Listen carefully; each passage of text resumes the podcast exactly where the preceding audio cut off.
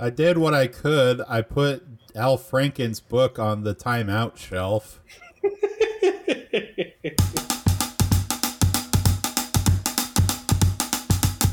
Hello, everybody. Welcome to the Adequately Informed podcast for December 22nd, 2019. My name's Joe Hicks. Mine's Evan Kelly. Evan, what, oh, what are we doing here? Well, we are workers on the assembly line of takes. We work at a take factory, producing takes for you every week. Debate, discussion, discourse, always adequately informed and always in good faith. Are, are we the proletariat? That's, Yes. That's a str- okay, but we are only human. On you know, we haven't been replaced on the take lines with machines yet. No We automation. make- We make mistakes. We we don't know everything. Our takes are imperfect. take Yeah, mistakes. Take mistakes. Yeah, there's no ivory tower. Um, Well, there is, but we're not there. Yeah, we're not there. We haven't killed enough elephants. But, Evan, we have a special episode, don't we? A very special episode responsive to the immediate actions of our time, the rough draft of history, right here on Adequately Informed. Yeah, we don't know what's going on, but I'm going to read a thousand page book in 40 years about what happened today or yesterday or whatever day this last week. Well, I'm talking about impeachment of Donald Trump, which happened, I believe, was on The 18th. the 18th w- wednesday december 18th which for us recording was yesterday which and then whenever you're listening it however many days ago or months ago or years ago.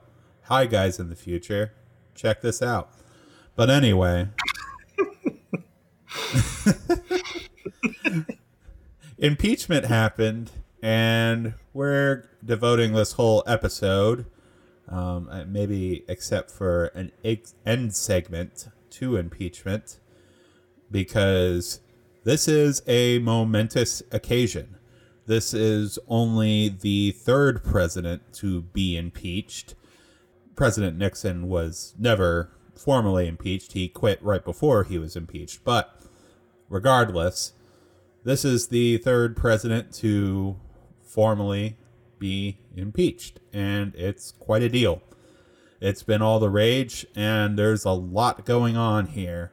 So, today we're going to go over the procedure, what it is, how it works, all that fun ins and outs, then into a brief history of impeachment, specifically presidential impeachment, and then we're going to talk about what the current impeachment is all about the impeachment of Donald John Trump. So, Evan, Yes, Joe. since we we divvied up the topic, do you have something you want to ask me? Yeah, Joe. What do you want to say about impeachment? Well, Evan, because of our prearranged taking dibs on topics of the sections of impeachment, I got procedure. So, impeachment, what is it? So, impeachment is a two step process for removing a technically any federal official in the federal government, um, at least in the iteration that we're talking about, which also includes the president, the vice president, and all civil officers of the United States. They can all be impeached. But we're focusing on presidential impeachment. Now, it's two steps. Why is it two steps? Well, first, every impeachment proceedings, you know, the actual moving forward impe- impeachment besides investigations, has to start in the House. The House has to vote to impeach the president or the official. Basically, coming together and saying, hey, it's kind of like an indictment in criminal law. It's everybody coming together in the House and saying, hey, they did some bad stuff. Then the second part is the articles of impeachment get sent over to the Senate, And then the Senate gets to decide hey, do these warrant taking this person out of federal office because of these bad deeds? Now, that's the big, big brain, big overview, million miles high. It gets it gets uh, it gets technical because you start to get into party politics and all this stuff and some some definitions of uh, that are kind of out antiquated in the constitution that and then the actual meanings of these things so the most important clause in the constitution that uh, pertains to impeachment reads the president vice president and all civil officers of the United States shall be removed from office on impeachment for and conviction of treason, bribery, or other high crimes and misdemeanors. Now, so we know what treason is. Treason is helping an enemy in a time of war.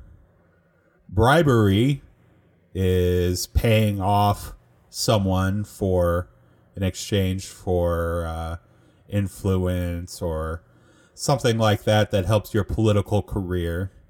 But then there are high crimes and misdemeanors, which, from some research on the Constitution, at the time of writing the Constitution, the phrase high crimes and misdemeanors was somewhat antiquated. So it really doesn't fit into the modern understanding of those words whatsoever. But it's generally understood that high crimes and misdemeanors does not mean that an actual crime has to be committed. It doesn't it doesn't have to be a high crime or uh, then a misdemeanor like jaywalking. like like they they don't the ideas of a misdemeanor as being a secondary level of crime had not been codified at the Constitutional Convention. Like that had not become a solid legal concept. And neither had bribery. Bribery was just kind of thought of, you know, being paid off to do something that um, someone or ordinarily would not do. So there are kind of three general paths that are accepted as things that fit into high crimes and misdemeanors. First is improperly exceeding or abusing the powers of office. This is kind of the classic example. That there was a big fear that foreign governments would come and influence elections, would come and influence our elected officials and using the power of the office to enrich those foreign relationships or corruption or using gray areas in the office that would not otherwise be kosher. Like, let's say, for example, you know, the, the president is the commander in chief of the military, he runs the military. Well, what if the president decided to use the military to seize the property of his political opponent, like just a military takeover. He would be within his right as president to do that, but that would be a gross abuse of power, which would warrant being taken out of office. But then, so the second, the second kind of idiom of what high crimes and misdemeanors means is behavior incompatible with the function and purpose of the office. So if you were to go out and yeah, there in the past there have been a number of federal judges who have been impeached for just drunkenness. They were just serial drunks and could not perform the office, so they were impeached because their behavior was unbecoming of a federal judge. And three, misusing the office for an improper purpose or for personal gain. So, a kind of grand example of this would be kind of a classic corruption, which so using the office to enrich yourself personally would be improper use of the office. So there is a wide range of what a federal officer can be impeached for. It doesn't have to neatly be a crime under the federal law. It doesn't have to neatly be, you know, a high, you know, whatever our modern imagination would conceive as a high crime. Like, what would you think of as a high crime, Evan? Just like in the Um, modern sensibility. Uh, money laundering. Like a bank heist? I think that would be a high crime. Getting in a shootout with the sheriff at high noon, that'd be a high crime. Because it's at high noon, I understand. Yeah, yeah, wordplay there. Um, and and in addition to what the founders thought on this, Alexander Hamilton in Federalist 65 described impeachable offenses as arising from the misconduct of public men, or in other words, from the abuse or violation of some public trust. Basically, they wanted to get people out of power in the cases when politicians abuse their power, when they go beyond what is normally accepted for personal gain, such as seeking reelection, personal enrichment, devastation of others that they they personally dislike. These are all abuses of power and fall under the purview of impeachment. And we can go back for something like this and look at what the founders intended because this is not an area where things have gotten a whole lot different. Like, it is somewhat of a stretch to go back, you know, to try and take the founders' words and apply them to something like abortion that really didn't exist when the founders were around, or digital privacy rights, because they just had no concept for those. But abuse of power by the president, that is something that they did talk on, they did have a grasp on, and is still timeless today. So it is possible to go back and look at what the founders intended because the founders had it still has relevance and it's pertaining to the exact subject. So that is what impeachment is. Now, on procedural notes, there are investigations that are involved. So traditionally, impeachment proceeding or investigations happen in the House Judiciary Committee. Then, then the House Judiciary Committee votes on articles of impeachment. They approve them. Then they go to the House. In general, they are voted on. Then it goes to the Senate, where the trial is held, and then they vote on whether to actually remove them. Just some small details. One, the House or Senate can ve- investigate behavior that would be becoming of impeachment whenever they want, and they have broad constitutional authority to do so. Two, when the House votes to impeach, then technically, under the definitions of the word, the the officer is impeached. Impeachment does not necessarily mean removal from office. Mm-hmm. That's the second part. That's so pre- presently in this timeline, President Trump is impeached. Bill Clinton was impeached. Andrew Johnson was impeached. But they weren't removed from office. Which, you know, people like to go, oh, well, you know, they voted on impeachment, but he wasn't removed from office, so he wasn't impeached. That's, that's, I mean, we're being pedantic and going about small stuff, but we want to adequately inform y'all. So I'll give you a little, give you that pedantic nugget. And then let me see, is there anything final? And then in the Senate trial, um, since it is the president, under most other impeachments, so if it was a non executive figure like a judge or something, the vice president would oversee an impeachment he- trial. But since the, the vice president is runs on the same ticket as the president these days, the chief justice of the Supreme Court would proceed over the trial. And it takes a supermajority for the Senate to remove the president from office, which is often the main hurdle from actually removing the president from office. And then with that supermajority, the president would be removed from office, which is something we have not seen yet. So there's often the wonder if that would be like the Secret Service carrying a struggling president out from the office, if they would do a perp walk. But so anyway, that's procedure on impeachment. Evan, is there anything you want to add?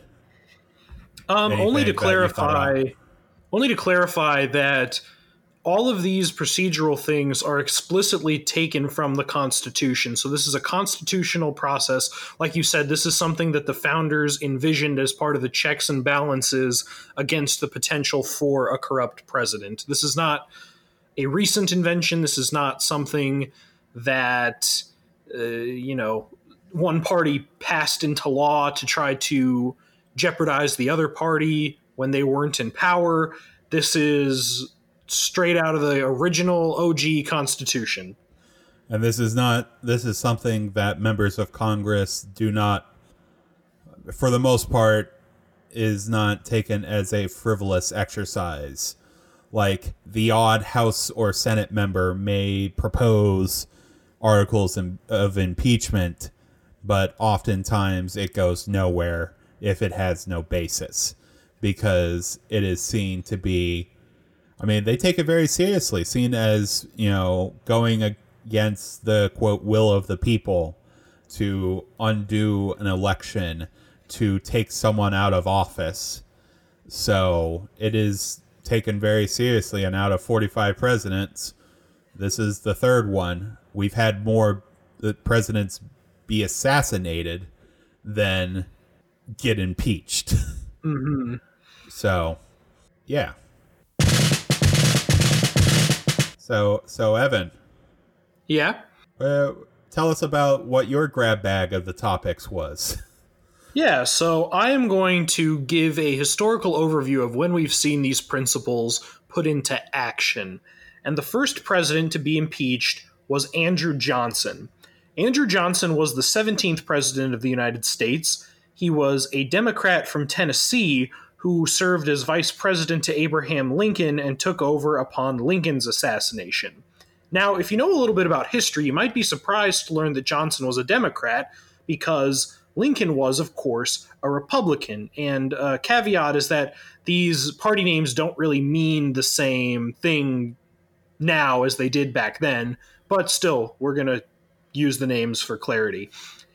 And the reason why that is, is because in the middle of all of this turmoil during Lincoln's tenure, he was a little bit worried about winning a second term in office. So for the election of 1864, he picked a Democrat to run on his ticket in the National Union ticket to make sure that he had broad support. And he was reelected with Andrew Johnson, a vice president from a different party, and they went into the White House. Yeah, and in the in the modern looking back, it kind of seems ridiculous because Lincoln won in an absolute landslide. Now, because he had a Democrat as a vice president, it's to be debated.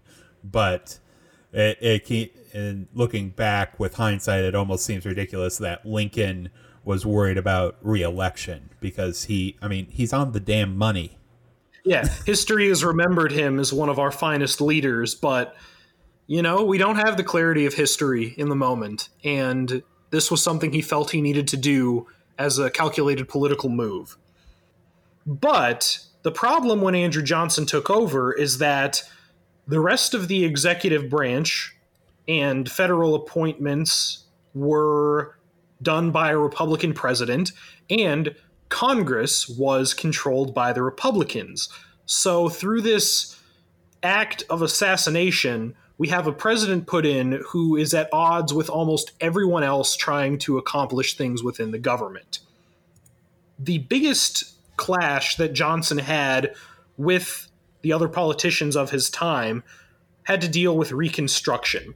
As a Democrat, Johnson believed in leniency for the southern states as they were readmitted, but also to not offer federal protections to freed slaves. The Republican Party was concerned with being more punitive towards the Confederates while also codifying into federal law protections for freed slaves to smooth their transition into modern society. And one of the main proponents of this Republican strategy was Secretary of War Edwin Stanton. Stanton was appointed by Lincoln, uh, very much believed in those Republican ideals, and was going to shape policy based on that. And Andrew Johnson didn't like it. And so he wanted to fire Edwin Stanton and replace him with his own Secretary of War. However, Congress liked the job that Edwin Stanton was doing, and they decided to act to try to keep him in office as long as possible. So in 1867, they passed the Tenure of Office Act, which essentially just made it harder to remove cabinet members. It required a president who wanted to dismiss a cabinet member to get approval from Congress, which, if he was trying to fire Edwin Stanton, the Republican Congress would not approve of his dismissal. But he tried to do some sort of workarounds. He waited until Congress was out of session and temporarily suspended Stanton, but then Stanton came back to the post when Congress resumed their uh, their legislative activity after the yeah, recess. He, he literally refused to leave his office. Yeah, he that that was part actually, of it. Small detail, but he he sort of barricaded himself in the office of the Secretary of War and refused to leave. But nonetheless, Johnson was intent on firing Stanton and did so without the congressional approval required by the Tenure of Office Act of 1867. So on February 24th of 1868, the impeachment proceedings began. The House moved to begin the formal impeachment inquiry. And they ended up coming up with 11 articles of impeachment against Andrew Johnson. As we're going to find out, that's a lot. With Clinton, it was only two. With Donald Trump, it's two. But they slapped Johnson with 11 articles of impeachment. On March 2nd and 3rd, the case was made to the Senate. And the Senate only decided to try him on three of the 11 articles of impeachment. But each time, the vote ended 35 to 19. Remember that there were fewer states, and especially being in the wake of the Civil War, not all of the southern states had been readmitted to the Union. And so there were only 54 senators voting representing 27 states. So the supermajority needed, two thirds, as Joe mentioned, would have required 36 votes to impeach and remove. And on each of the three articles that they tried him on, they fell one vote short, and Andrew Johnson was able to remain the president. The interesting thing is that the Republicans in the Senate had enough votes. If they would have voted just along party lines, Andrew Johnson would have been removed from office. But each time, 10 Republican senators defected and voted not guilty. And the reason for this was they were concerned about sep- the separation of powers. They felt that since the Tenure of Office Act was passed simply to provoke Andrew Johnson into breaking that law, that he that that it was trying to override the will of the president and give the legislative branch too much power and so they voted to keep him in office but the the summary of Andrew Johnson impeachment was that he was accused of high crimes and misdemeanors, essentially revolving around the violation of this act, which was put in place solely to impede his cabinet decisions. And that's why this is considered to be a politically motivated impeachment and ultimately an unsuccessful removal. Though, as Joe said, with the House approving articles of impeachment, it does count as the first president to be impeached. And and to piggyback off that, there there is a very important point to impeachment that impeachment is not a legal proceeding. I kind of hinted at it earlier. You know, you don't have to break a law specifically for an impeachment to be called for. You just have to abuse the office. Now, because it's not a criminal proceeding, impeachment, all impeachments are inherently political. Now, they can be justified through criminal acts, but they are a political means of removal. Yes, that so, is that is their inherent nature. So while calling, you know, it's weird how in our modern era we call things political to mean like bad, like just bad faith or tainted. Um, yeah, that yeah, it's, it's motivated by something nefarious. Yeah, like it's it is all politics and you know the Andrew Johnson impeachment was political. The Bill Clinton impeachment was political. The Donald Trump impeachment was political. There can be legal reasons that you could want to impeach someone, but it doesn't have to be like that.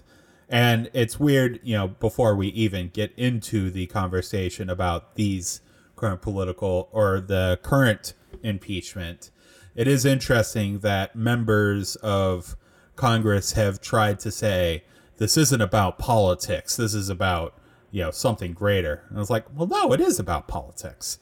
I mean, your politics could be about removing someone who is abusing power, or it could not be.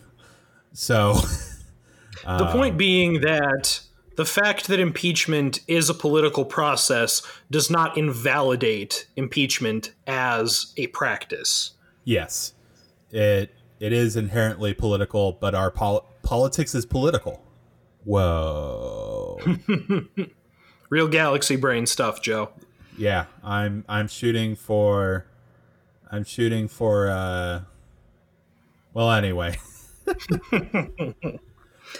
After Andrew Johnson, we went over a hundred years before the next rumblings of impeachment began. And Joe sort of tipped the hand here, but Richard Nixon was not ever actually impeached. And that was something that was surprising to me when I learned it because growing up, that's what I, had been told. Nixon was impeached and resigned and removed, and he's the guy who they got and did all the crimes and Frost yeah. Nixon and blah, blah, blah. But although he was not impeached, the House was doing the impeachment investigation, which began on October 30th, 1973, and formally began on February 6th, 1974. However, when Richard Nixon resigned on August 9th, 1974, that put an end to the investigation before the House could vote on articles of impeachment. So, sort of paradoxically, Richard Nixon is the only president to be removed by threat of impeachment he saw the writing on the wall, but he was not himself actually impeached. And and Nixon did kind of a a, a kind of savvy move there. So when a officer of the government is impeached, there are only two things that can be uh, done as punishment as part of impeachment proceedings. One is removal from office. That's the one everybody knows. And then after that, they can bar the individual from ever running for whatever level of office they were impeached from again. So if they were impeached at the federal level, the federal government could bar them from ever running for federal office or holding federal office again. But that does not mean that they can't be charged with criminal uh, cri- you know, with criminal proceedings. They can't after they're impeached, they can be indicted. They can be charged with crimes.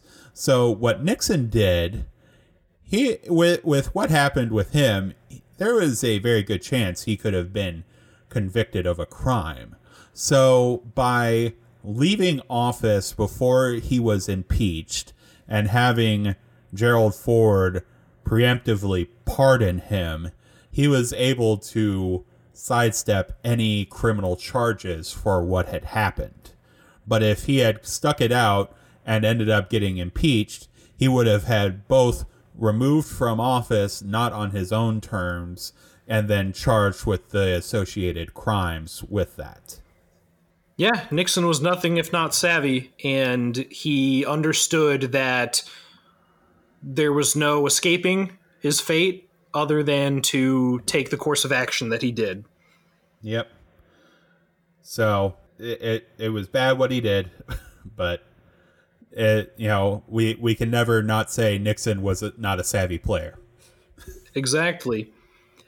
After Nixon, the next rumblings of impeachment came a bit sooner, relatively speaking, with Bill Clinton, the president who uh, was president when we were born, probably president for many of our lifetimes, many of your lifetimes listening, or just before. And in 1994, this all started when the, a former gubernatorial staffer named Paula Jones filed a sexual harassment lawsuit against Bill Clinton for sexual harassment that occurred while he was governor of Arkansas and she worked for him. This sort of opened the door for a man named Kenneth Starr to start digging around. Kenneth Starr was an independent counsel for the government, and he began investigating these allegations and soon through different reports stumbled onto a woman named Monica Lewinsky.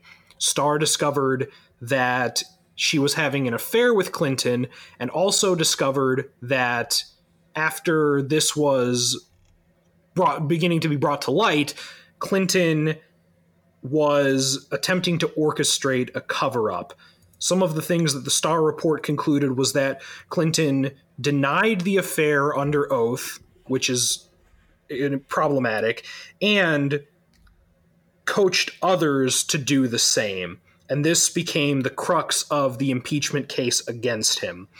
On October 8th, 1998, impeachment proceedings begin against Bill Clinton, and eventually two articles of impeachment are introduced. One on the count of perjury for the false claims that he made under oath regarding his affair with Monica Lewinsky, and the second for obstruction of justice for trying to convince Lewinsky and other people with knowledge of the situation to lie as well. And it's really interesting because this most recent vote cleaved very closely to party lines but when Bill Clinton was impeached in the House, 31 Democrats voted to impeach. So, still a small percentage of the Democrats at the time, but more bipartisan than the other impeachments that we've come to know. The Senate trial for Bill Clinton's impeachment began on January 7th, 1999. And this is where we get some of those really big cultural moments that everyone associates with Bill Clinton the I did not have sexual relations with that woman statement and quibbling over what the definition of is is. Essentially, he said, There's nothing going on between us, there is no sex. And while it's probably technically true because they weren't actively engaged in the affair during these proceedings.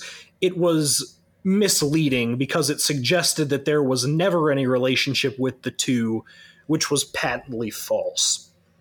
Mm-hmm. The vote on Clinton impeachment was on February 12, 1999, and on the first article of impeachment, he was found not guilty on a 45 to 55 vote. The second vote was split 50 50, but it still did not rise to that supermajority of two thirds, which would require 67 votes to remove on both and, votes. Go ahead. Yeah, and I, on a note on this is that it, it also Bill Clinton's uh, impeachment help highlights the nature that impeachment is political because on the I I heard uh, more reputable sources than us uh, that on the day that Bill Clinton was impeached, he had an approval rating of 70% because impeachment over his scandal was seen as from by the American people as a frivolous exercise. Should he have done it? No, but impeached over it? No. And that's ultimately what the voting boiled down to is that pretty much nobody disputed the facts of the case. Everyone agreed that Bill Clinton did what he was accused of doing. But all Democrats and even some Republicans, 10 on the first article and 5 on the second article, believed that even if that's what he did, it didn't rise to the level of high crimes and misdemeanors. It didn't rise to the level of that conduct unbecoming that Joe talked about earlier. And even if it was true, his affair and the resultant cover up was more of a personal matter that didn't interfere with his ability to run the country. This is a case where even if all Republicans, even if there were no Republican defectors, they still would not have been able to remove him. But I do find it interesting that some Republicans still did vote not to remove. So Bill Clinton became the third president to have impeachment proceedings begin in the House, the second president to become impeached, and the second president to be to fail to be removed by the Senate trial. And that brings us to the current situation. But before we get to the current situation, I do have one little more historical tidbit. Um, so, one there there has been an experience with impeachment in a little bit more recent history. It's not been with a president, but with a governor, and a governor of a state pretty much a, a fair amount of our listeners are from Illinois. In 2009, Rod Blagojevich was impeached as from the governorship of Illinois. And most states model their constitutions after the federal government. So impeachment in Illinois is pretty similar to federal impeachment. And this was an example where like looking back on it, it is like the almost perfect case for impeachment. Rod Blagojevich was caught up in corruption, was wiretapped, and was found to be offering Barack Obama's Senate seat appointment for cash, offering it to bidders and, you know, trying to make money off of that. When this was found out, the entire government uh, the the entire body politique of the Illinois General Assembly hopped on board with impeachment. There was a unanimous vote in the General Assembly to impeach, and then in the Senate trial, every single senator, state senator in Illinois, voted to remove Blagojevich from office. Then, when Blagojevich was removed from office, criminal charges were brought against him for the uh, associated crimes, and he is still in jail today for those crimes. And this this proceeding and the crimes that Blagojevich committed, I find are kind of the most analogous to what is going on today with the current impeachment trial and debacle and whatever you whatever you want to call this shindig. But we'll get into that after a snazzy drum beat.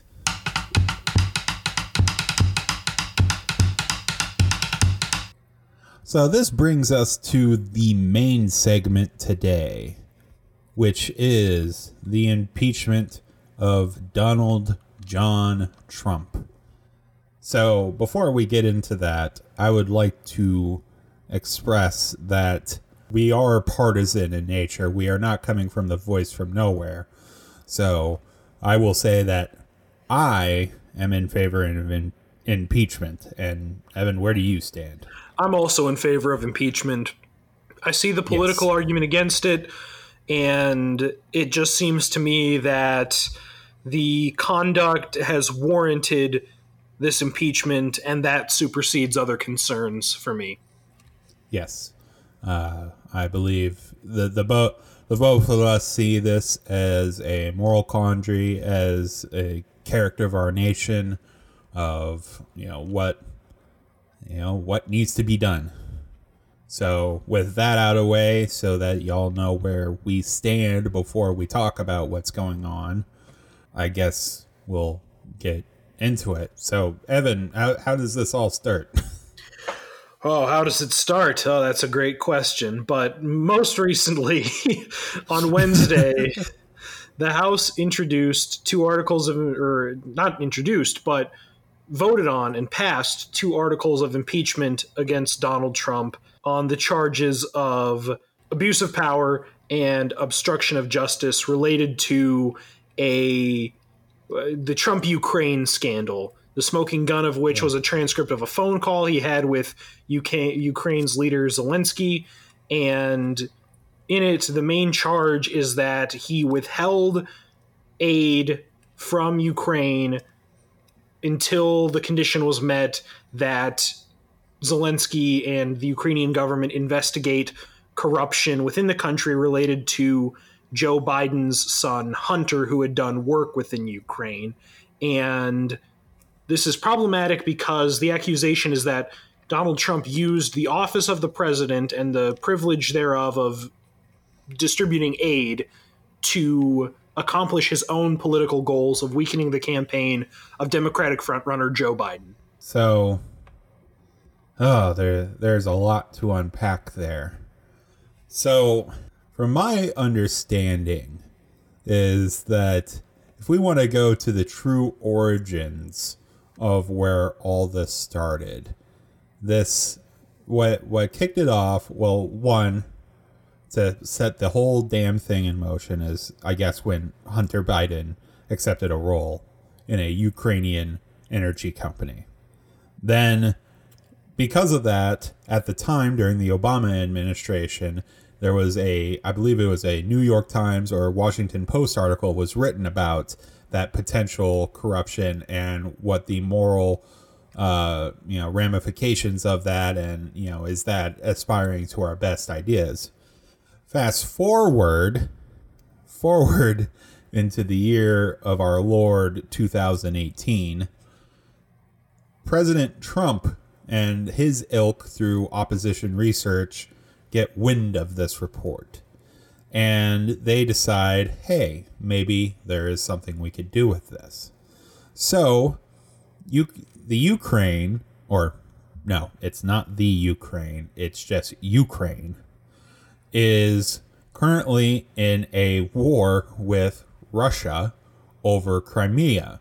If we all think back to like 2014, 2015, Russia just straight up annexed part of Ukraine and they have been at war ever since. Now, since Ukraine is a democracy, we are on the side of Ukraine, not Russia. We, at the time, uh, President Obama and the United States government condemned Russia for annexing Crimea. Now, these two countries are at war, and just recently, last year, um, as Evan mentioned President, I believe it's Vladimir Zelensky. I think that's his first name. Regardless, his last name is Zelensky. He was a uh, comedian turned president and was newly elected to Ukraine in the midst of this war with Russia.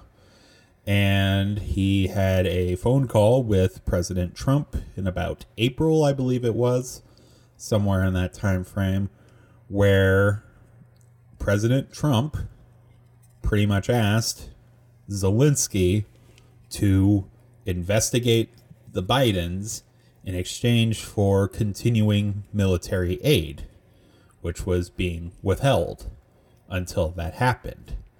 And This only came to light because of the, if you remember from months past, the whistleblower, a still anonymous to the general public uh, individual who with who was with the CIA and on a national security detail had received, you know, had heard that there was a call that went so badly that you know the you know the president had basically um, you know threatened to withhold military aid from Ukraine, an ally, in order for them to investigate his political opponent. He filed this report. You know, he blew the whistle, went through various bodies. It finally became public. And then once it became public, there was big hubbub. You know, there was some initial backtracking. There was, you know, conservative commentators saying if this is what we think it is, then this is this is impeachable stuff. And then very early on, Trump released the transcript of the call, which bewildering to everybody confirmed what he, you know, what was alleged, and through uh, interviews with other people who were familiar with the call or even on the call, confirmed everything, basically everything in the whistleblower report as factual. That President Trump pressured small Ukraine a country, you know, in a war with the big power that is Russia, at least in that geographic region, to, you know, pressuring them, withholding military aid so that they can investigate the Bidens. And so this has been going back and forth. There was an investigation. There was a impeachment proceedings, and then we have gotten to to the point where there are the articles of impeachment one for the aforementioned events, and second, which is the obstruction of justice, or more specifically, obstruction of Congress, where because President Trump has cited executive privilege, saying that no officials from the White House can testify, no officials from the Department of Energy, the, the the State Department and various other departments are able to testify, and also that the White House and said departments release no documents relating to this call to this incident. So that's where the second article of impeachment comes from. So, in a nutshell, that's the grand overview of how all this went down. Now, it seems like a lot of this is hinging on the idea of the creation or lack of a quid pro quo. Can you tell me your thoughts on that in regards to this situation? Well, quid pro quo is a fancy Latin phrase that lawyers use to mean it means something for something. So, I mean, basically, if you pay someone for a good, that's a quid pro quo. Like you paid money and you got something out of it.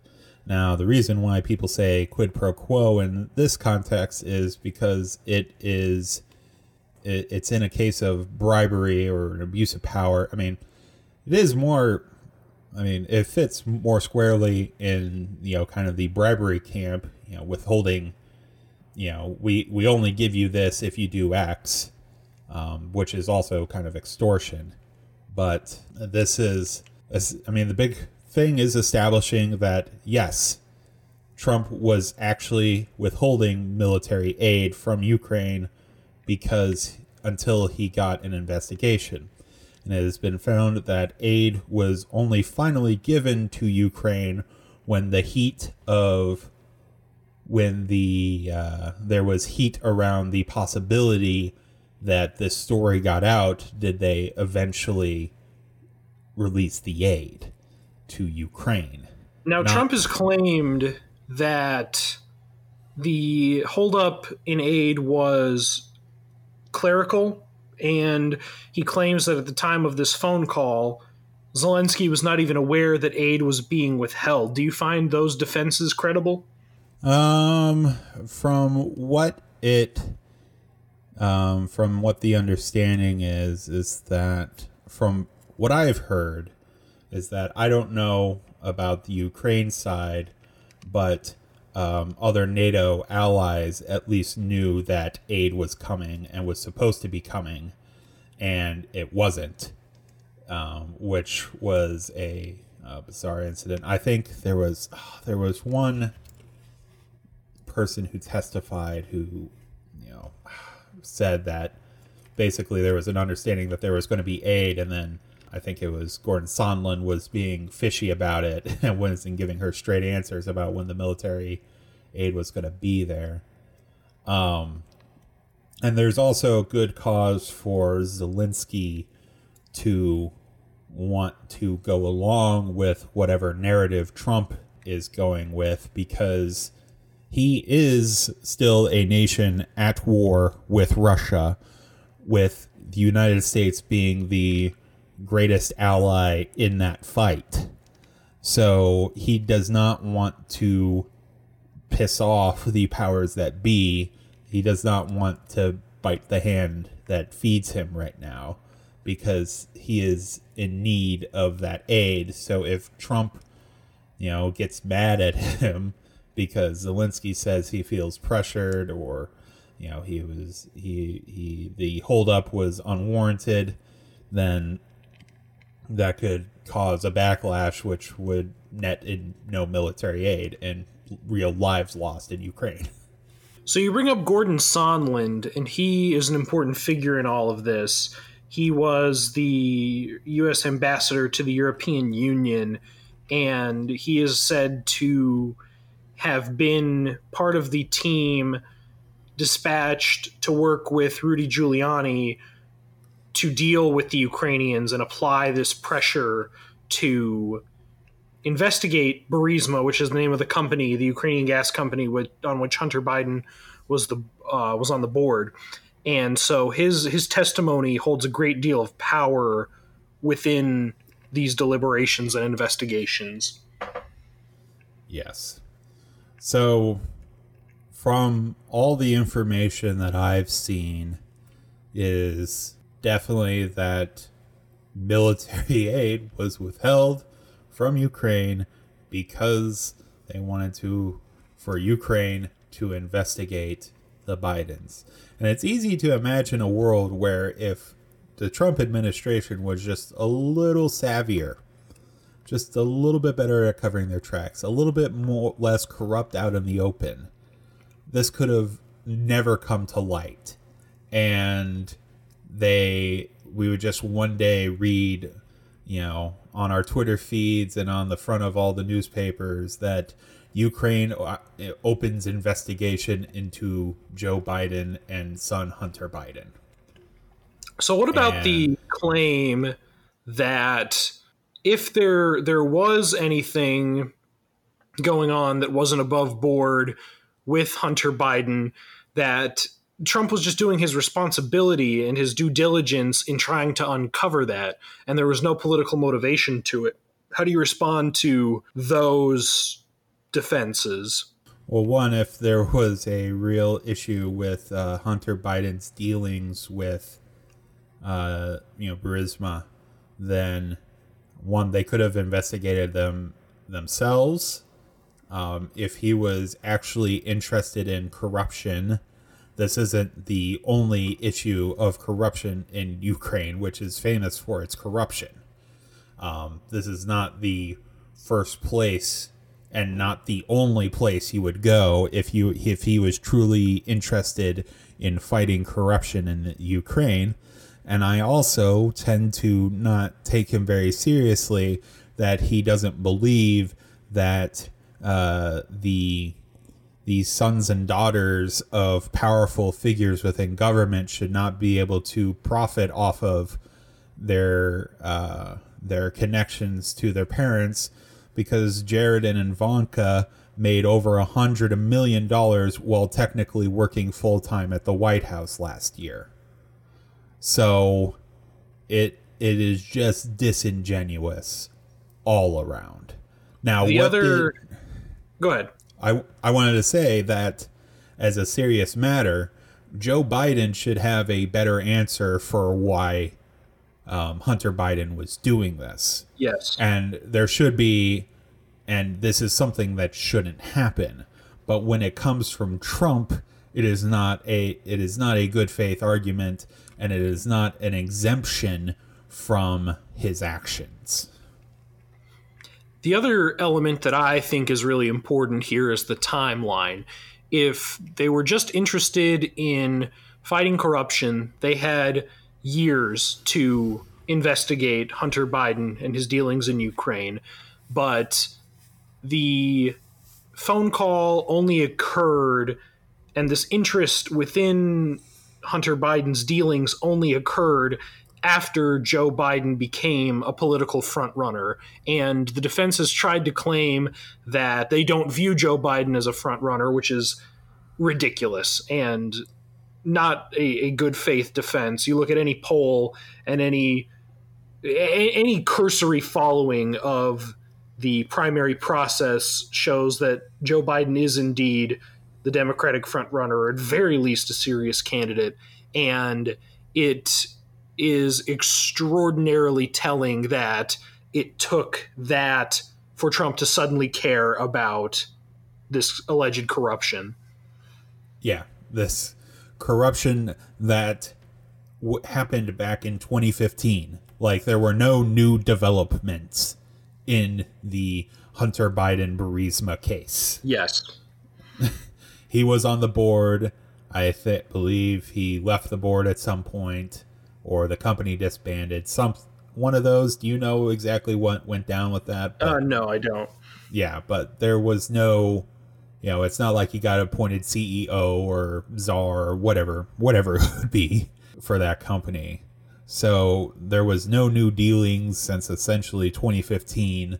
So there was plenty of time to investigate this, to uh, lodge a formal inquiry into it, and it only comes out once the uh, presidential primary is on its you know on its course and it definitely seems like the timing of it was to be part of the presidential primary cycle mm-hmm. that one day we would just wake up and it would be announced that Ukrainian officials are investigating Joe Biden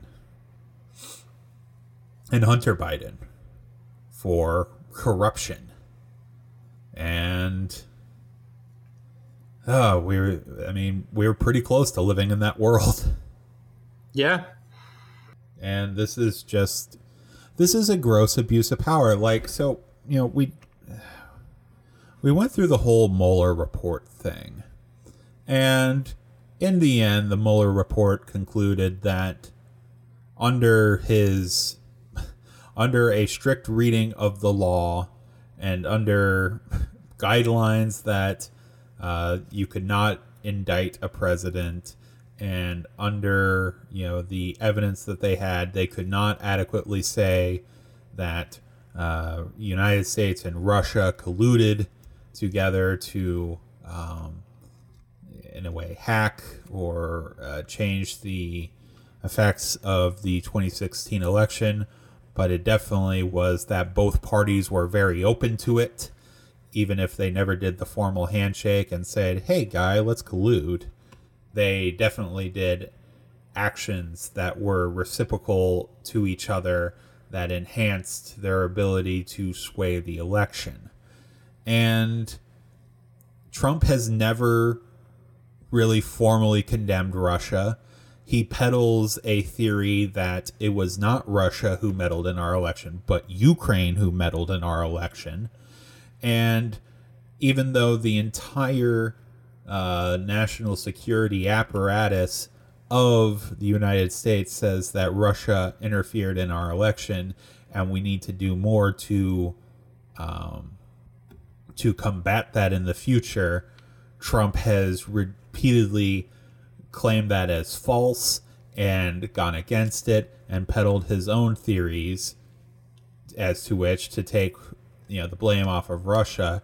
And so it is completely within his character to be going and trying to influence the next election through any means possible.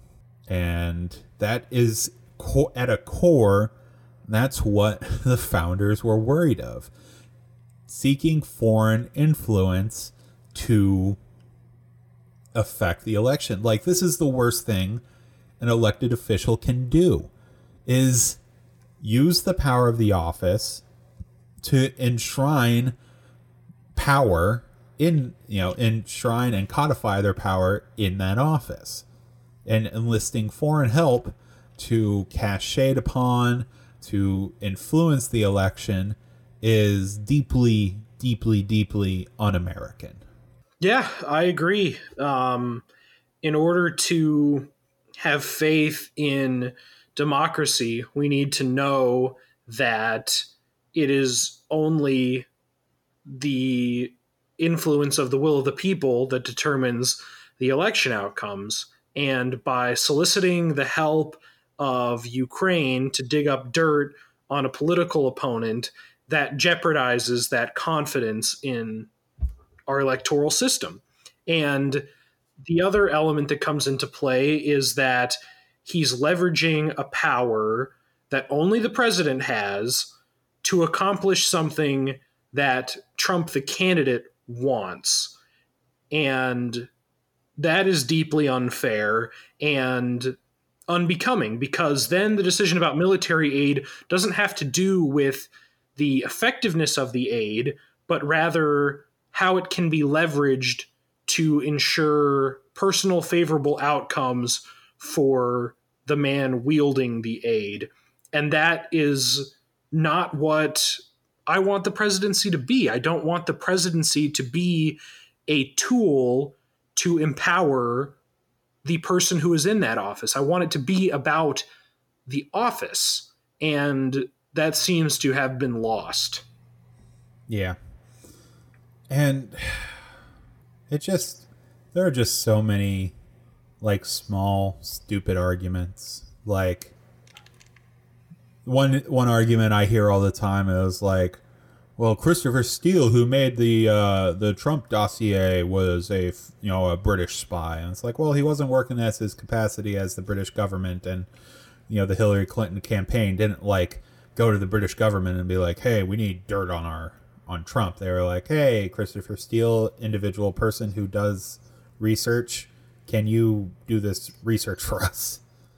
Or or uh, what's another what's another bad faith argument you know it it or um, saying that this impeachment will um, overturn the will of the people well trump didn't even get the most votes in the electoral college well in the electoral college he did but not in the popular vote well yeah in the popular vote but he did not get you know the yeah he did not win the popular vote so in in arguments for keeping the the electoral college, there there is a strong belief that the will of the people should not be trusted. But if we impeach them, oh no, can't go against the will of the people. And here's the other problem with that will of the people argument. To the extent that Donald Trump's presidency is the will of the people, it's not like impeachment and removal is going to give the office to Hillary. It's not going to make a Democrat the president. The presidency will go to Mike Pence, who the people also voted into office. So eh, to, to say, to grandstand and, and wring your hands that this is somehow an attempt to subvert to, to subvert democracy is ludicrous. And and the the people also voted in the House that chose, you know, decided to do impeachment. Yeah. like that voted on impeachment proceedings. Impeachment is part of the Constitution. Um, and like if they wanted to vote on articles of impeachment, they can because they were voted in to do so. And it's not like they went about this frivolously. Um, Sure, there are members of the Democratic Party who have been calling for impeachment from day one, um, but that has not been the stance of the Democratic establishment, and that not has not been carried through in the actions of the Democratic establishment.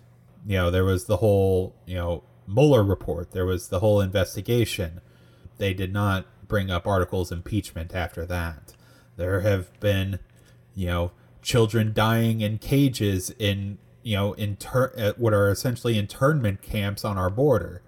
And they did not bring up articles of impeachment on that.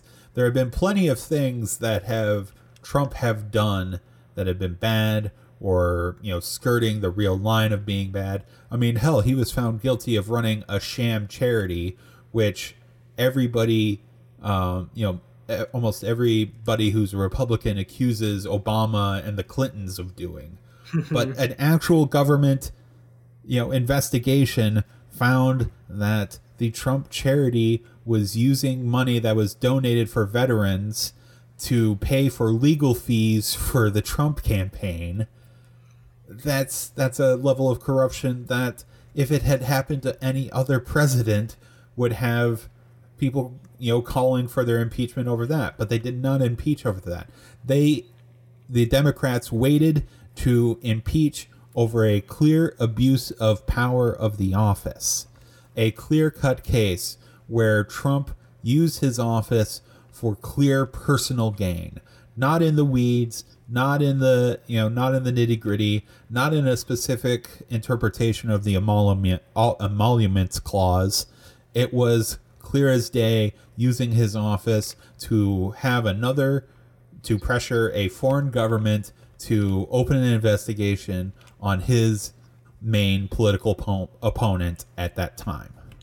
I'm glad you bring up the emoluments clause because that's the one that that really sticks with me. The idea that the president cannot use the office to personally enrich themselves, and yet Trump has essentially turned the presidency into a, a commercial for Trump resort properties. He regularly spends taxpayer money there, and he administration officials go there. Yes, and he uses his pulpit to promote his brand and it's disgusting but even that was not used against him in this impeachment case yeah i mean the fact that um, flight crews in scotland would drive over you know like two hours away from the airfield that they landed in to go stay at a trump resort when there were a myriad of other hotel options that were closer and cheaper. You know, that's a clear example. There's a fucking Trump hotel like down the block from the White House in DC that foreign diplomats regularly stay at to curry favor with the president. Mm-hmm. You know, I think it should have been impeachable that he didn't divest from his fucking business. Yes. Because how can like you know, the argument kind of went, oh, well, it's such a big business. How could he divest from it? Well, it's more important than ever that he divest from it. You know, he's the only official in the federal government who hasn't had his um, tax returns made public and investigated for for uh, corruption. You know, you can't. Most people can't work in the White House if you have debts to any sort of shady figures. you know, Jared uh, yeah, Jared Kushner was denied security clearance for a long time because he has a lot of debts to shady figures in Russia, which could be used as extortion on him. Mm-hmm. But Trump overrode it anyway. And, you know, he continues to be flagrant with security, national security interests. He still uses a damn unsecured phone in the fucking White House in the Oval Office to tweet off his mad, unhinged rants. He is not a man who knows what room he is in, what he's truly talking about. And, you know, he also seems to have dementia, which, you know, could conjure up, you know, maybe not, not impeachment, but the 25th Amendment, which is for removing, you know, uh, an unfit president from office, you know, if the cabinet sees fit but it just seems like in a hyper partisan environment where the same parties control power across multiple branches of government that it may be impossible for a president to be removed from office without the opposition, the opposing party, holding all the levers of power, mm-hmm. all the other levers of power. So I think that the partisan nature is something really interesting that we should get into, but I want to take a brief detour first because I think we've been focusing a lot on Article 1 of impeachment, which is very important. And I think that you and I both agree that we've seen ample evidence to believe that these charges are accurate and valid and impeachable. But a lot of people aren't convinced and they think that nothing there was no quid pro quo nothing was wrong on that phone call. But even if we operate under the assumption that article 1 is not valid article 2 still could sink him because i want to bring attention to the fact that you can be guilty of oh the second article of impeachment yes the second article of impeachment oh, okay Sorry okay I, I, I was thinking like Article One of the Constitution, Article Two. So the yeah, second I can article see where you get that. No, yes. To clarify, the articles to which I refer are the articles of impeachment. The second article of impeachment addressing obstruction of justice, and it's important to remember that you can be guilty of obstruction without committing an underlying crime if you are not forthcoming with investigators and you do not comply with subpoenas, you are still committing an additional infraction, even if the thing you're accused of doesn't turn out to be verifiable. Yes. If Trump is truly innocent of what happened, he can drop both impeachment charges or both articles pretty instantaneously. If he allows White House officials like Mick Mulvaney and and other officials who were in on the call or knew about the call, if he allowed them to testify before Congress, if he released additional documentation on the phone call, if he released, you know, if he let other departments testify um, in these impeachment proceedings, one, if he did all that, that would absolve him immediately of the obstruction of justice article of, of impeachment.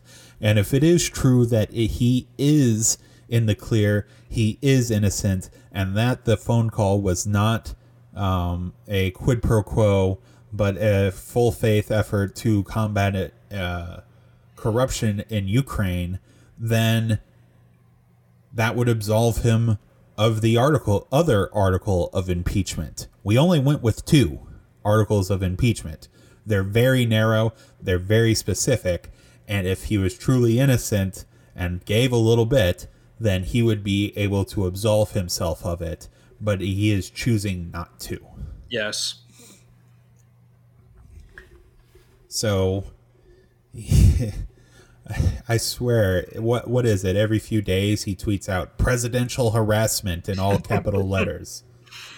Just find it hilarious, but it's the guy is just he he has gotten unhinged. He's tweeting hundreds of times, you know, dozens and dozens of times a day at least about what's going on. He's retweeting every little uh, account on Twitter who um, even says anything cursorily nice about him. It's, you know, I guess you could do that. It's within his power, but I mean, geez, this is not behavior. Any, you know, if anybody in my life was acting like that, I would think that there's something seriously wrong with them. Mm-hmm. And this is our president. And then we, there, there's also back to bad arguments. The the arguments that, oh well, this is uh, the the the uh, the Democrats do this too. Obama did this all the time, but he never got caught, or you know, he probably did this or did that. And it's like, well, you know what? If he did, if they did, if you know, show me, and I'll be against it too. Yeah. You know, I like to think I would, you know, if if Obama clearly used his office to pressure another country into um, you know investigating something than uh, his political rival, then I would be pretty against that as well. I mean, yeah, hell, but it's, it's a classic straw man saying this is a bad thing, but someone else did it too. Doesn't make it less bad that you did it. Right, right. You know, there's a constant. I don't know if it's an argument that anybody ever explicitly makes, but there seems to be a feeling among ardent Trump supporters and people who reluctantly support him is that yes, he's doing all of this bad stuff, but this is he he's doing nothing different than what other presidents do and that he's only getting caught or that you know more light is being shined on what he does so he's getting caught. You know he's being frivolously looked at. The deep being, state you know, wants to take him down yeah he's being looked at with a a finer you know looked over with a finer comb a, a, a higher power magnifying glass. But that that is simply not true. I mean there were fucking eight benghazi hearings. You want to talk about investigations to to work on their damn political opponents. Fucking uh, Kevin McCarthy, he gave up the he he was in the running to get the damn speakership of the House after uh, Boehner stepped down, but then he did a whoopsie on television and said that the Benghazi hearings were just straight up to affect Hillary Clinton's polling numbers. And I just gotta say, these last three years of this have just been exhausting. It has been. It has been, and they're going to hear this next week again when we do the decade in review. But it's just, it's been hey everybody, bleak. heads up. Next week is not a super uppity episode either. We'll try and bring it back on the new year, but um.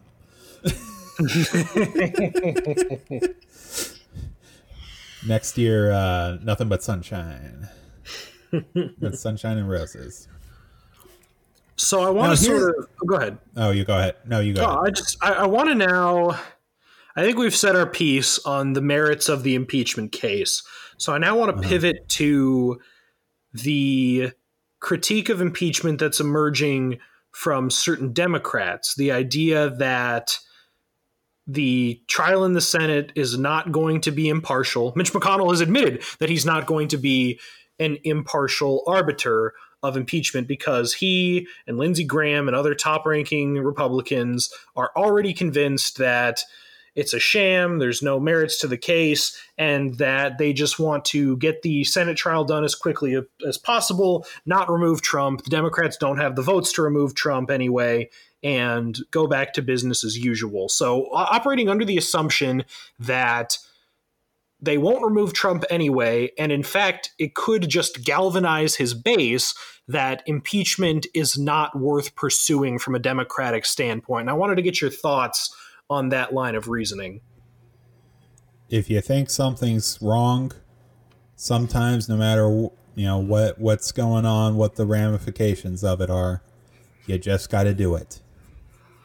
You know, I got I think back to you know um, when you know protests for something happen way before it's even socially acceptable to even talk about something like the uh oh man like you know civil rights leaders before you know the the big conversation happens or people standing up for things you know even if this may not be a clear political win even if this is not um we will truly get Trump out of office, you still got to do it at this level with such a clear cut case.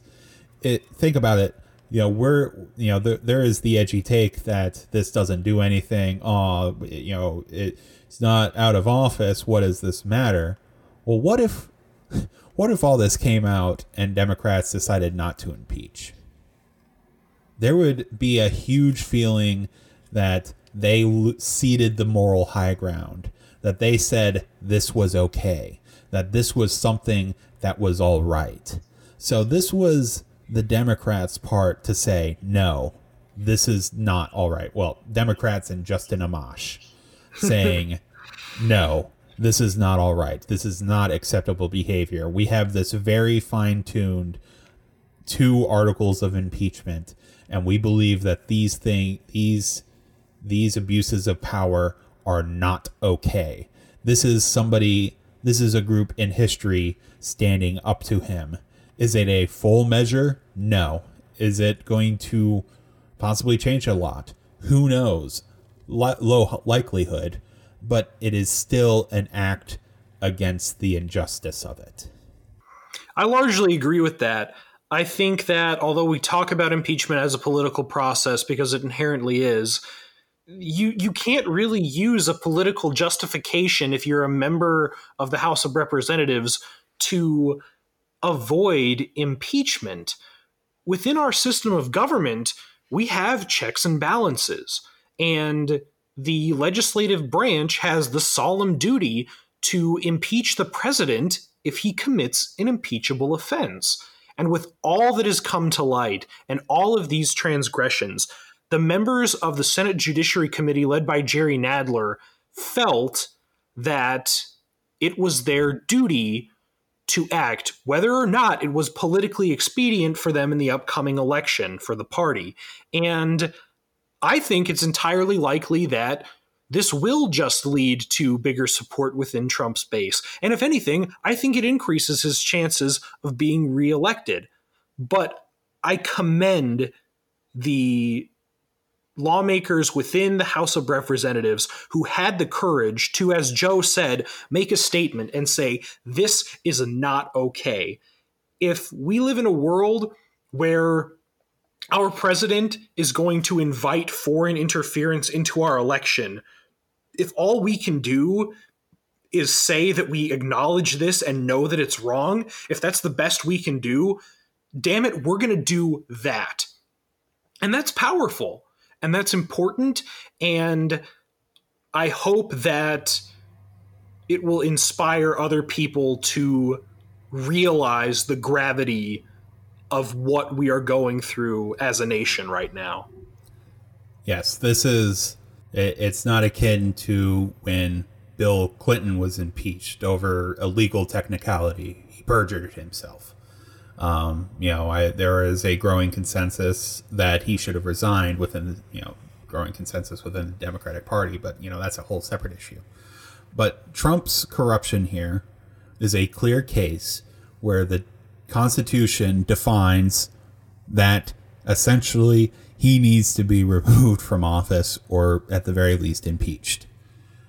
It is not a frivolous case. It is not on the outskirts you know, it's not one of the articles of impeachment against Andrew Johnson that uh, was for his rancorous gesticulation.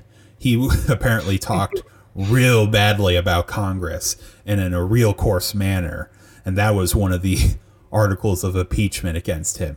No, this is obstruction of justice and abuse of power. This is what it is. And I I'm glad you brought up uh, checks and balances because this brings up another issue of our modern day that I wanted to get to when we did our little um, no you talk no you talk. This is um, what I wanted to bring up is that we are in a we are in a territory that the founding fathers did not envision. What they did not they hoped that they created a system that was free from political parties. And since they designed a system that they hoped would prevent political parties, they did not factor in how if there were political parties, how that would work in the federal government. And what we are currently seeing in our partisan times is that a single political party can work across multiple branches of government to achieve ends to keep themselves in power. One thing that was supposed to be in the Constitution, one thing that was supposed to help impeachment was ambition checking ambition. There was it was supposed to be that every member of Congress was supposed to be so ambitious, do what was best, trying to make whatever moves necessary, you know, it's kind of like the idea of, you know, unlimited unregulated capitalism. Everyone's just going to try and uh, make as much money, so everybody's going to do well. Well, the same idea was for the members of the government. Everybody was supposed to have endless ambition, and that they were supposed to try and you know take out people who were bad in charge, so that everybody could else could you know try and move up in the ladder. Yeah, if the well, currency happened, of electability is good decisions, they hoped it would incentivize people to make good decisions that are in the public interest so that they would be reelected. But what has happened now is that we have two parties that are pretty strongly, you know, coalesced within each other.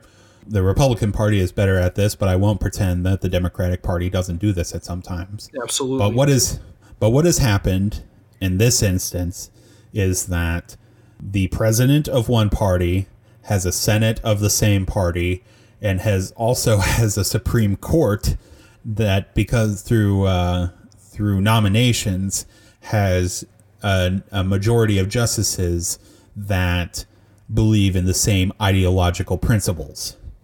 So across these platforms, they can basically run defense. They can do whatever they want. This has been Mitch McConnell's whole shtick, is that he, through power of the Senate, which distributes representatives to land and not people, he is able to hold up the entire government. And he can coordinate with a president who has create, had an abuse of power, and he can coordinate to keep him in power because the president is popular with his base. And if that is true, then really, I mean, we fault Mitch McConnell for doing this, but there is no political incentive for him to go the other way. Mm-hmm. They are getting a conservative government. They things are at a standstill, which they want.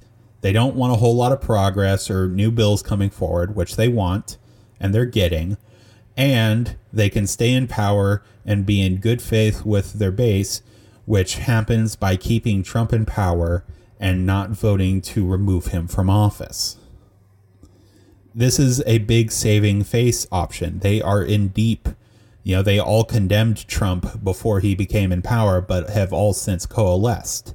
They cannot just jump ship now. You know, Justin Amash was, or Justin Amash is the only defector from the Republican Party.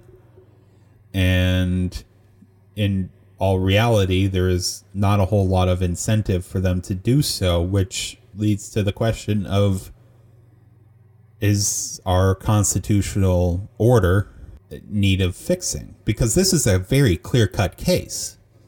This isn't something on the fringe. This is a clear abuse of power and a clear obstruction of justice. This this is what the founders intended. Like I mentioned before, we can use founder intention because this is the same scenario. This, this was one of the different. exact things they were afraid of this is not modern a modern uh, issue that we try to extrapolate what they meant. This is what they meant. So, and even if that wasn't what the founders intended, I am just weary that in our modern uh, constitutional government that we are not able to remove a character such as Trump from office. he is just so you know so offensive to all, all of our uh, ideals. He regularly derides America as being bad. He coddles, you know, he cozies up next to dictators. He regularly makes jokes. I don't even know if they're jokes because I don't know if he's able to make jokes that he should get a third term because he he believes that his first term should be null and void because he got investigated with all this stuff. Like, it's just something you don't do. And to me, this is just such a clear cut case that it's hard to. It's hard to reconcile that. It's hard to have faith in a system that isn't prepared to deal with such a clear and obvious case. Yes, it. What we are not rising to, and we haven't. You know, uh, preview for next week. We have not been living up to any challenge for the last decade, and it's uh, it's sad to see, and it's it it sparks delusionment, and it also sparks in me the the hope of reform. But yeah, this is this is impeachment. Perhaps the scariest thing about all of this to me sort of touches on some of the things that you've already addressed, but it can be clearly elucidated in Trump's written response to the articles of impeachment, in which he referred to the impeachment process as un American. The idea is that by attacking the president, you are attacking the country, which is tantamount to saying that the man is the state. And this is a really dangerous rhetorical line that has been used by fascist dictators. The idea that one person is above the law, the person with the most power can do whatever they want, and therefore any criticisms of that person, no matter how valid, no matter how constitutionally grounded and grounded in common sense and morality, are inherently attacks on the state. And it's horrifying that so many people embrace this. And I, am just, th- that's among all of this what arguably concerns me the most. The idea that Donald Trump has a segment of people who will defend him as if he has the rights enshrined to the nation because that is yes. very difficult to overcome and that's the type of thing that leads to political violence the whole point of the constitution was that the president is not the damn nation moving from um, away from monarchy from the failures of British democracy at the time. The whole point was that the president was not the nation. George George Washington specifically, you know, led his president first presidency, which was so important, in a manner that he was not he was not Mr. United States. He was the first president of the United States. The first conduit of that office, of the will of the people, of the, you know, whatever way you want to talk about it. And we, that is not what we are. And Trump's authoritarian leanings, we are scared at his election that he may turn full authoritarian. It it seems like that has not been the case, but it does seem like the one thing that he claim he works towards is doing everything he can to remain in power. And in a democracy such as ours, it is built upon the idea that you will not be in power sometimes. And you will have to cede control to people you disagree with. And that's the trade off we have. And he does not seem willing to make that trade off. He does not believe inherently in democracy. And that is troubling. And I think it's really clear that we're not personal fans of Donald Trump. Yeah, we're just but, shills. but I would hope that if there's anyone who's made it this far and still is really disagreeing with us, evaluate the merits. Evaluate the claims that we're making and ask yourself if, in good faith, they truly don't make sense to you. And as we say at the beginning of every episode, we're not perfect, but damn if we don't feel very, very strongly about this one. I feel strongly enough that it's hard for me to see the other side.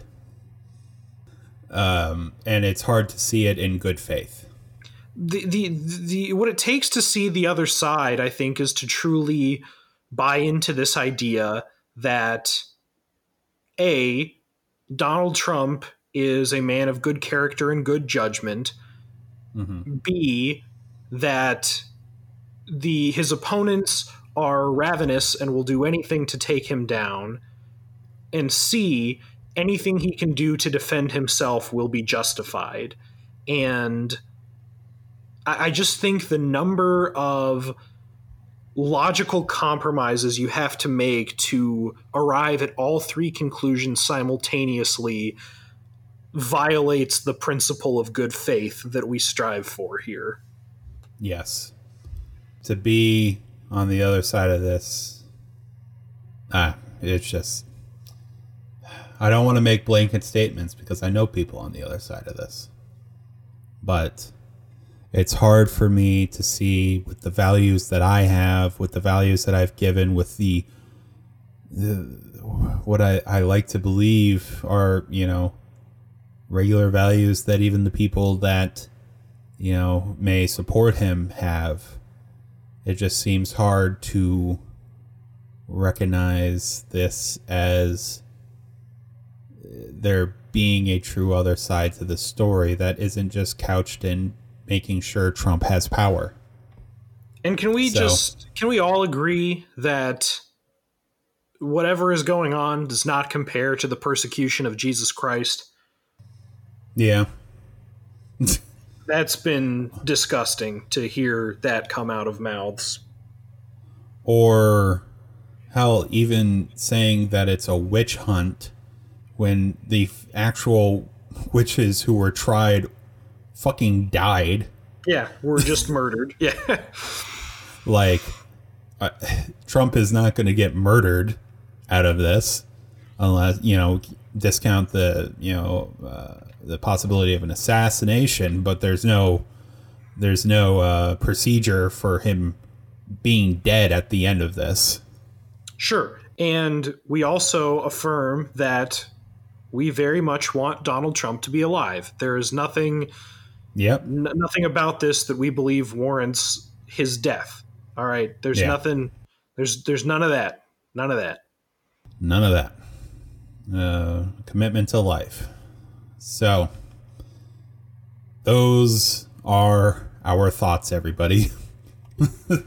yeah. Um, it's it's gonna whatever happens. This is gonna be really tough and trying, and we hope that in spite of our strong emotional feelings about this topic that we have provided ample factual evidence to evaluate the merits of this case the rationale for proceeding and the implications in a way that can at least lead to an intelligent discussion if nothing else. Yes. Well evan um, I think we had had musings that we were going to do a final segment, but I feel like, at least for me, it would feel a little disingenuous if we popped over to some light topic after this. So Rick and Morty uh, had an episode where the snake bit Morty, and then they had to travel through time. Whoa, pretty wacky. So, I I think that's where we're going to end it. That sound good, Evan? Oh yeah. Yeah. So this has been another episode of Adequately Informed. We would like to thank Anthony Hish for the music. We ask you if you have any thoughts, any ideas, any recommendations of topics, anything at all coming into the new year, let us know. Hit us up on Facebook or email us at podcast at adequatelyinformed.com I pay like six bucks a month for that email. So if you could hit that up, that would help me make it seem like it's worthwhile. um, it, it is worthwhile. It is worthwhile. But we also ask if you have time and you're in the giving mood for the Christmas season, if you could rate us on Apple Podcasts, that would help us out a lot. Costs no and money. No money if you write, give it five stars and be like, hey, it's great. That's uh, cool, but I should not be saying, you know, maybe I'm maybe I'm extorting you guys. But anyway. But is there a quid pro quo? Is I don't think so, unless you know giving you a free podcast is payment. But anyway, my name's Joe Hicks. And mine's Evan Kelly. And we hope that you've been adequately informed.